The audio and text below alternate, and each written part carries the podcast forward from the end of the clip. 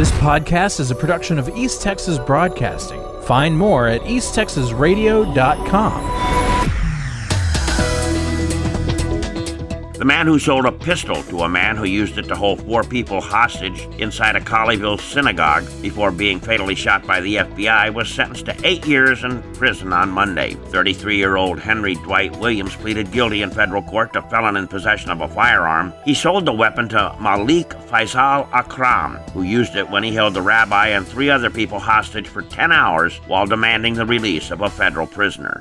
Paris police worked a weapons call in the 300 block of Stone Avenue after callers advised that a man was knocking on doors and pointing a gun at residents in the apartment complex. An officer observed 59 year old Robert Neil Hawker of Clarksville standing in front of an apartment, pointing a semi automatic pistol at the apartment door. Hawker finally complied by dropping the gun. He was arrested on two counts of aggravated assault with a deadly weapon and one count of deadly conduct. Hawker stated that he had paid an unknown man $100 to take him to a party at the apartment complex, and the unidentified man fled with Hawker's money.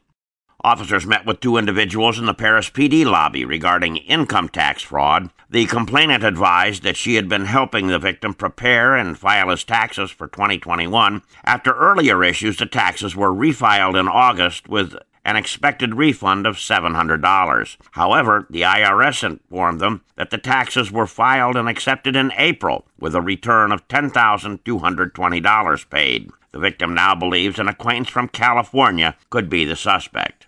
Cooper Lake State Park is a perfect place to explore camping since the park has such a wide variety of overnight opportunities. The South Sulphur Unit, which is the largest of the two, is located on the south side of the lake and the Doctors Creek Unit on the north side. There are opportunities for all types of camping from cabins to shelters to facilities for RVs and tent hookups, as well as primitive camping. For more information, visit our news website, easttexasradio.com.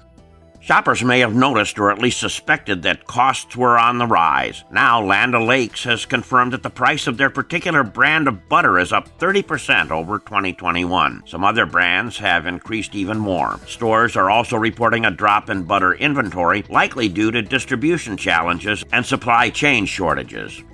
Firefighters from multiple departments battled a large fire at the Gilmer Starplex Monday evening. Officials say the blaze broke out just before 7 p.m. at the rink in the 1100 block of Wood Street. No injuries were reported, but the damage was said to be extensive. I'm Dave Kirkpatrick. This podcast is a production of East Texas Broadcasting. Find more at easttexasradio.com.